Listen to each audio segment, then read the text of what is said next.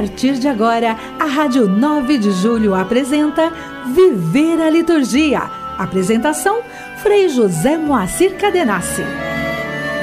Olá, ouvinte da Rádio 9 de Julho, sempre uma satisfação estar com você aqui na frequência do Viver a Liturgia, nesse dia do Senhor que tanto nos remete à celebração do mistério, à vivência desse mistério e na parceria da aliança no caminho de transformação pelo mistério de Cristo. É o sentido de celebrarmos, é o sentido de cultivarmos a fé no Filho de Deus e encontrar sempre no Evangelho o nosso modo de vida, a nossa verdadeira regra de vida. E hoje, com Lucas, que é o evangelista deste ciclo C, que contemplamos especialmente neste tempo comum, nos faz ver a comunidade cristã transformada pelo amor de Deus à medida em que se espelha neste amor, né? aprofundando e permitindo que na experiência do amor de Deus seja a partir do núcleo desta comunidade, de cada cristão, de cada batizado, sejamos todos transformados. No grande também convite e envio, uma vez que somos amados, nos sentimos amados. Amar como Deus, na pessoa do Filho, nos amou.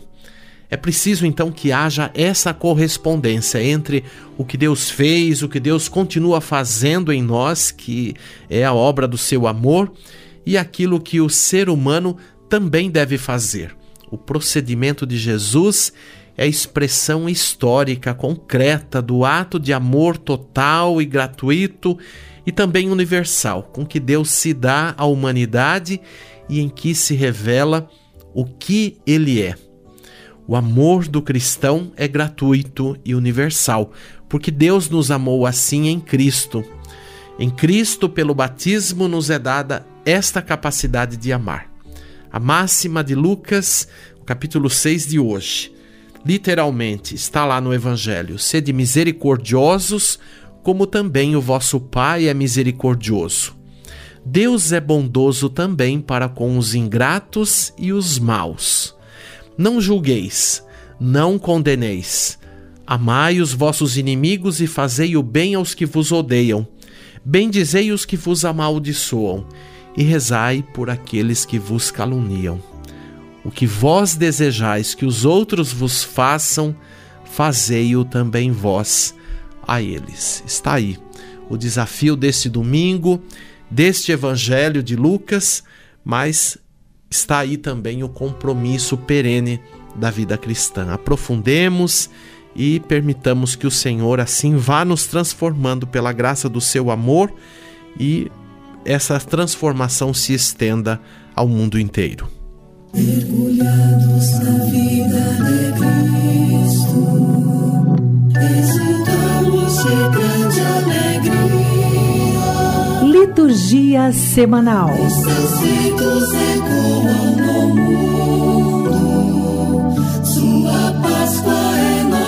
valia.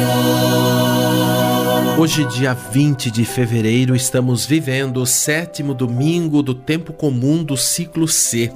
Amanhã, segunda-feira, dia 21, a liturgia própria da sétima semana do tempo comum, ou a escolha, a memória facultativa de São Pedro Damião, bispo e doutor da Igreja.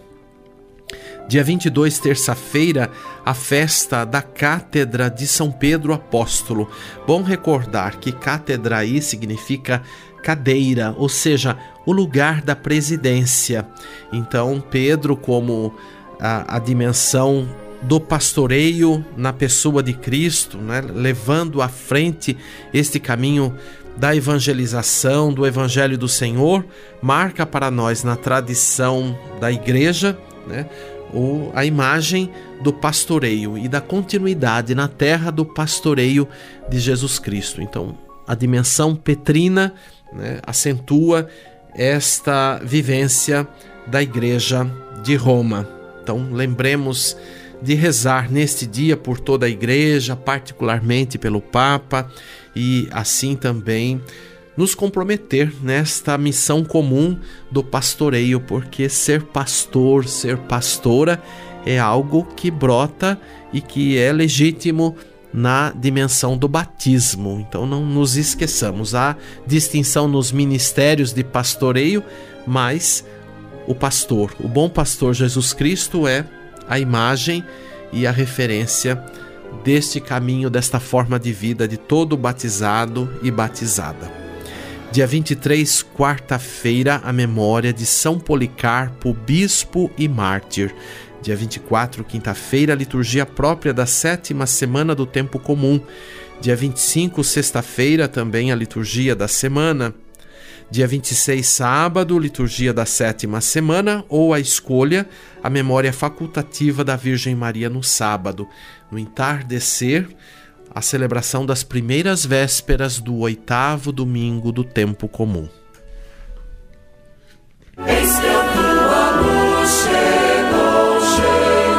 Você está ouvindo Viver a Liturgia com Frei José Moacir Cadenassi.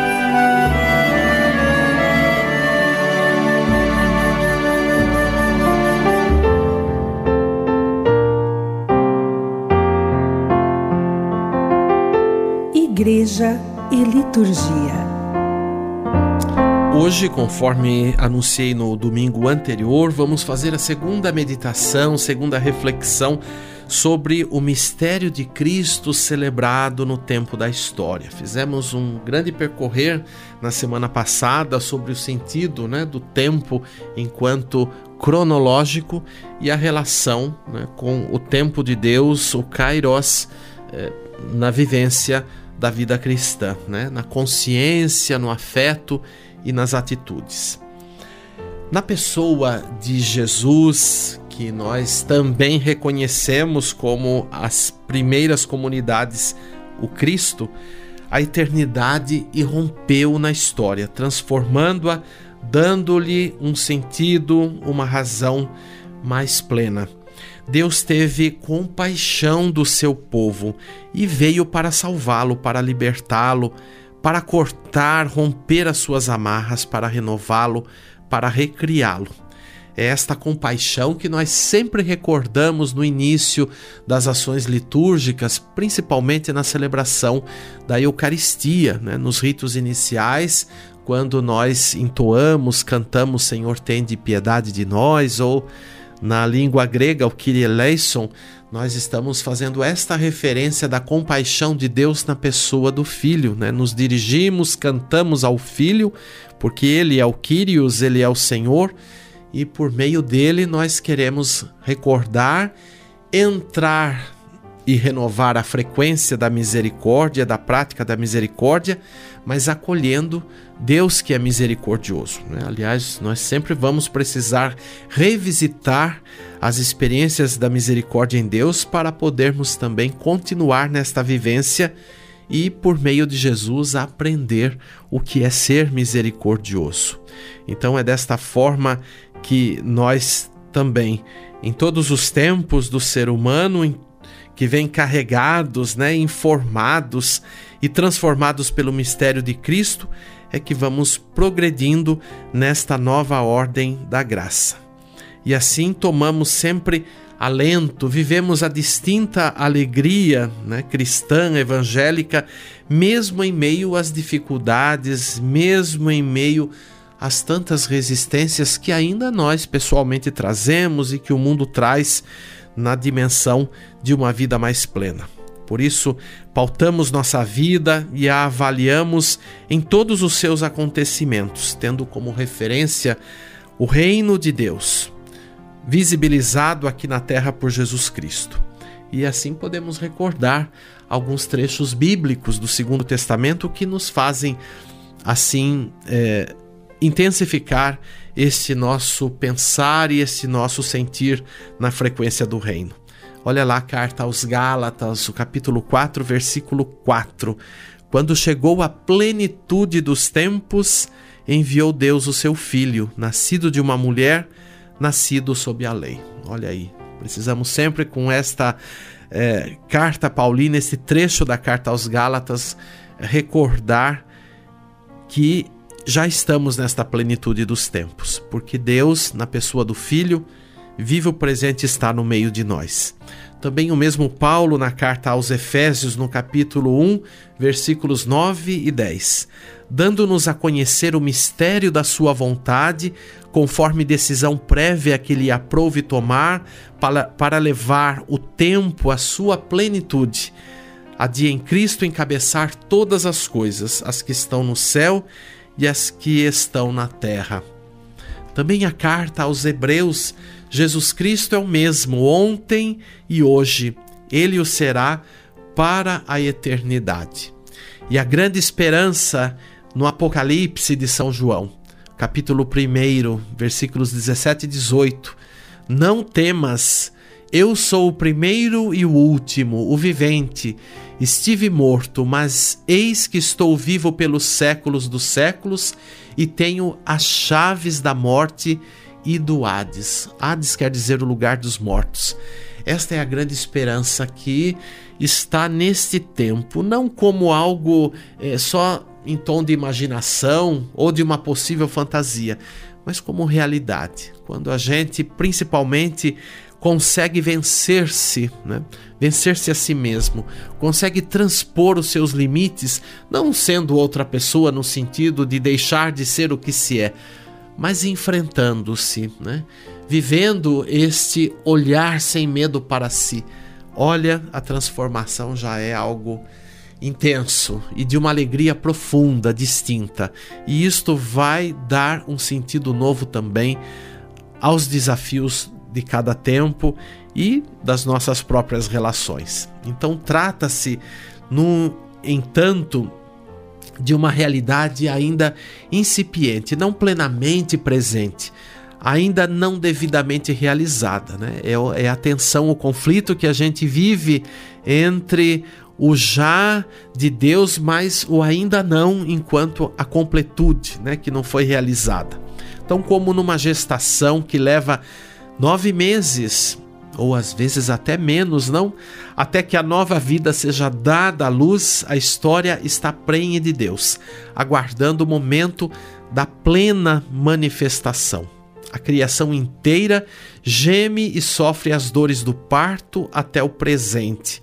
E não somente ela, mas também nós que temos as primícias do Espírito, gememos interiormente, suspirando pela redenção de nosso corpo. É a grande recordação da carta aos Romanos, o capítulo 8, versículos 22 e 23.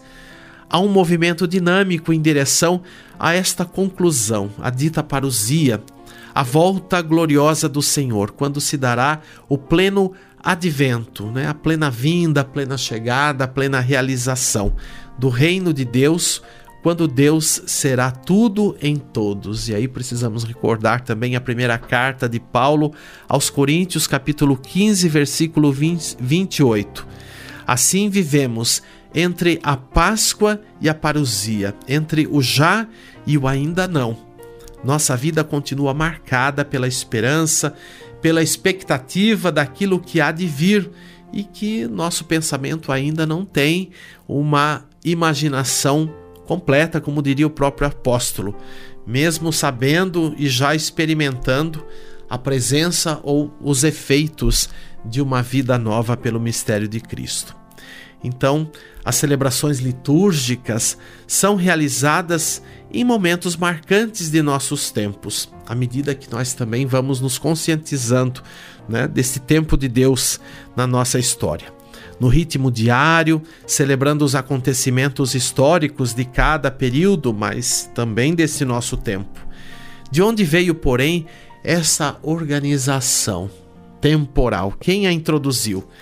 Tudo começou assim. Os primeiros seguidores de Jesus eram todos judeus. Então, eles também trouxeram a marca da vivência do judaísmo enquanto religião, enquanto cultura, e o judaísmo que tem, como nós recordávamos no programa passado, uma experiência marcante e profunda com o tempo cronológico, desde a questão dos ritmos da natureza, mas também as grandes experiências do povo é, nesse caminho de Deus. Tudo isso foi tão bem registrado, foi tão bem recordado via escritura, né?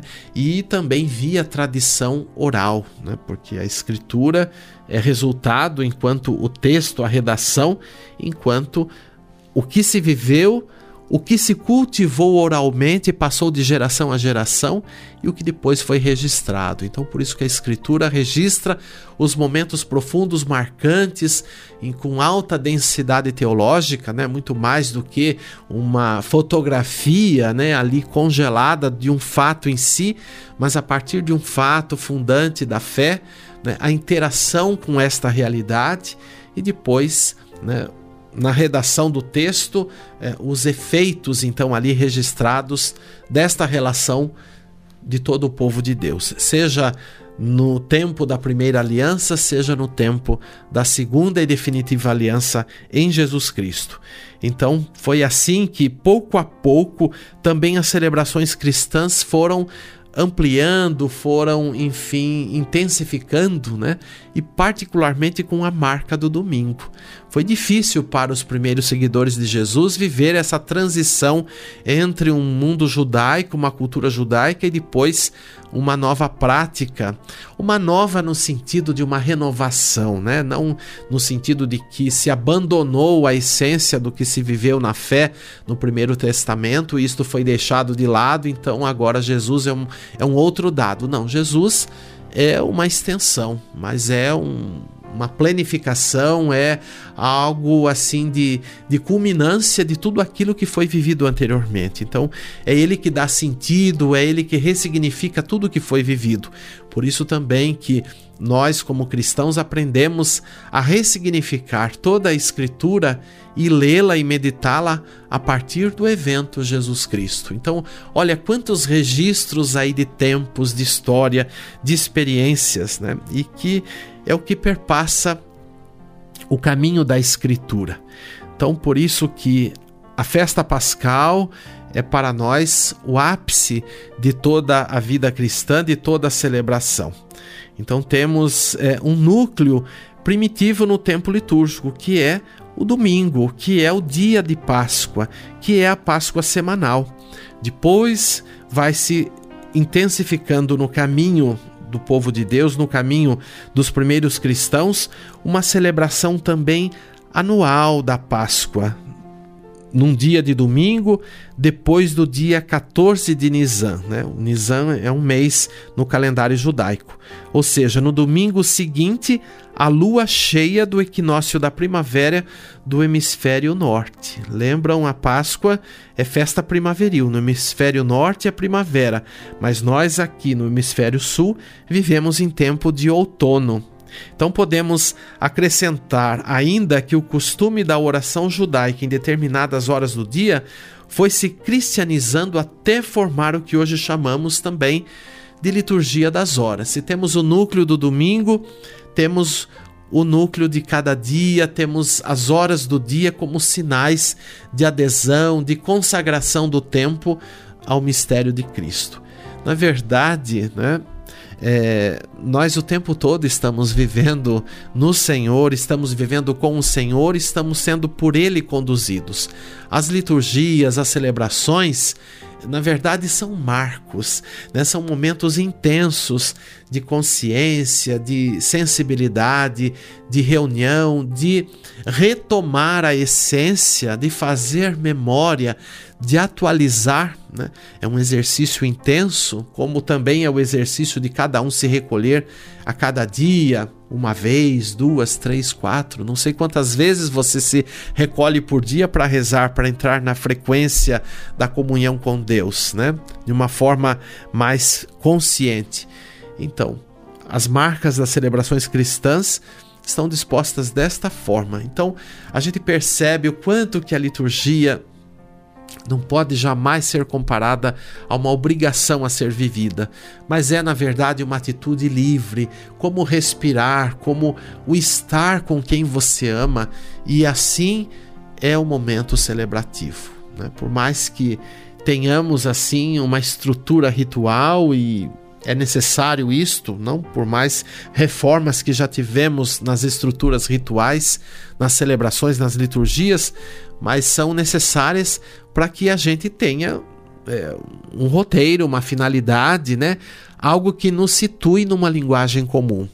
Por isso que na liturgia sempre vamos trazer a palavra de Deus, sempre vamos fazer a memória pascal do Senhor pela grande ação de graças, né, que está expressa na, na liturgia eucarística, na oração eucarística, para justamente por meio destes ritos que são verdadeiros códigos, verdadeiras senhas, verdadeiras chaves de acesso à experiência com o mistério. Então, é uma forma também humana que tem uma dimensão forte da antropologia, da estrutura emotiva, psicológica humana, né? E também o dado religioso, tudo isto como assim dimensões profundas e essenciais que fizeram com que um rito fosse elaborado, fosse assim constituído. Né?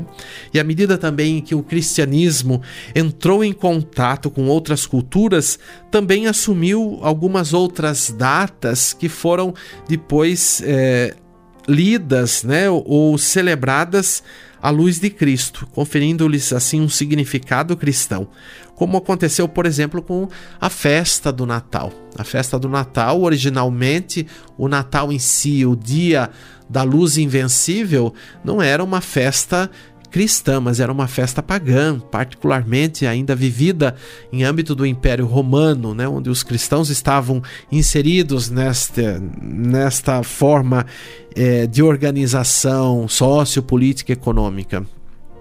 É, o, a festa do Natal, então era a festa do astro rei, o Sol.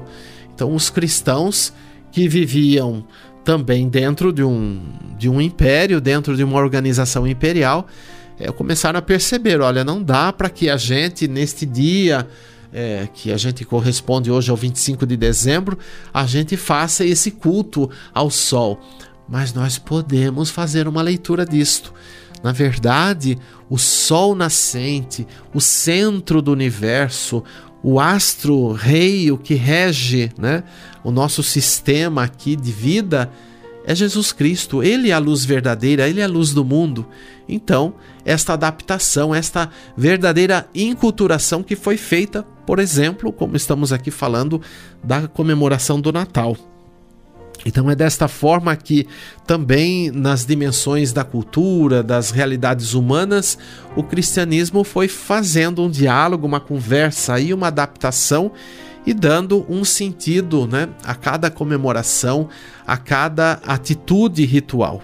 Então, na verdade, é o tempo humano em sua totalidade que é atingido pela Páscoa de Cristo. É a Páscoa que nos faz ressignificar e fazer uma leitura mais profunda e mais intensa da própria vida. E as celebrações litúrgicas procuram, dentro deste tempo cronológico, expressar esta verdade de nossa fé de forma simbólico-sacramental, uma vez que os ritos são dotados né, de muita simbologia, de muita referência simbólica. Então, é desta forma que descobrir Deus na história, como várias vezes sugere a própria caminhada bíblica, a teologia bíblica, é o empenho principal do fiel, da igreja, dos batizados. Por isso, a vida bíblica ou a religião que tem a sua fundamentação bíblica é por excelência uma religião do tempo, que visa a santificação do tempo e sua liturgia, seu culto, é uma arquitetura construída no tempo. A busca de Deus no tempo é uma tarefa árdua. Então, por isso que o tempo é também sacramento, ou seja, é sinal desta presença, desta manifestação contínua de Deus. E assim, o ano litúrgico, as, as liturgias foram elaboradas para acentuar o tempo de Deus e proclamá-lo como o tempo da história, o tempo cronológico que já foi completamente transformado pelo tempo de Deus. Canto litúrgico. E vamos ouvir um canto sugestivo para o tempo comum, para as celebrações de abertura do tempo comum, intitulado a ti, ó Deus. Sempre as músicas que aqui trazemos são músicas realmente destinadas ao culto, à liturgia, não há dúvida. E você também, ao ouvir, ao se deliciar com as melodias, perceba sempre a letra, o sentido delas, a direção para que elas nos levam diante da sua função ritual, do momento que elas acompanham enquanto rito ou enquanto são o próprio rito. No caso aqui, o canto de entrada, ele acompanha o rito, que é a entrada, que é a procissão de entrada, que é a recordação da caminhada do novo êxodo do povo de Deus. Assim, vamos ouvir.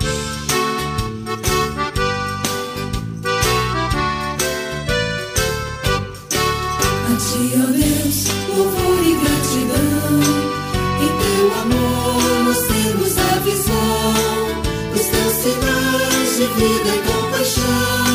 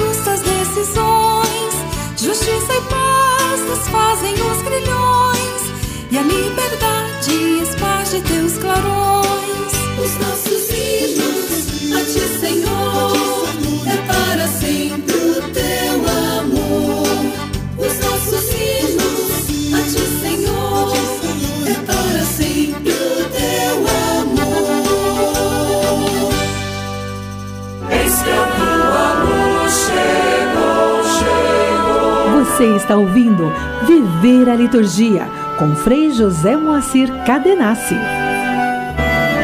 Juntos rezemos. Concedei, ó Deus Todo-Poderoso, que procurando conhecer sempre o que é reto, realizemos vossa vontade em nossas palavras e ações. Por nosso Senhor Jesus Cristo, vosso Filho, na unidade do Espírito Santo. Eu agradeço a sua presença, a sua interação e eu espero você no próximo Viver a Liturgia, domingo, sempre às 18 horas. Muita paz, muita vida. Até lá.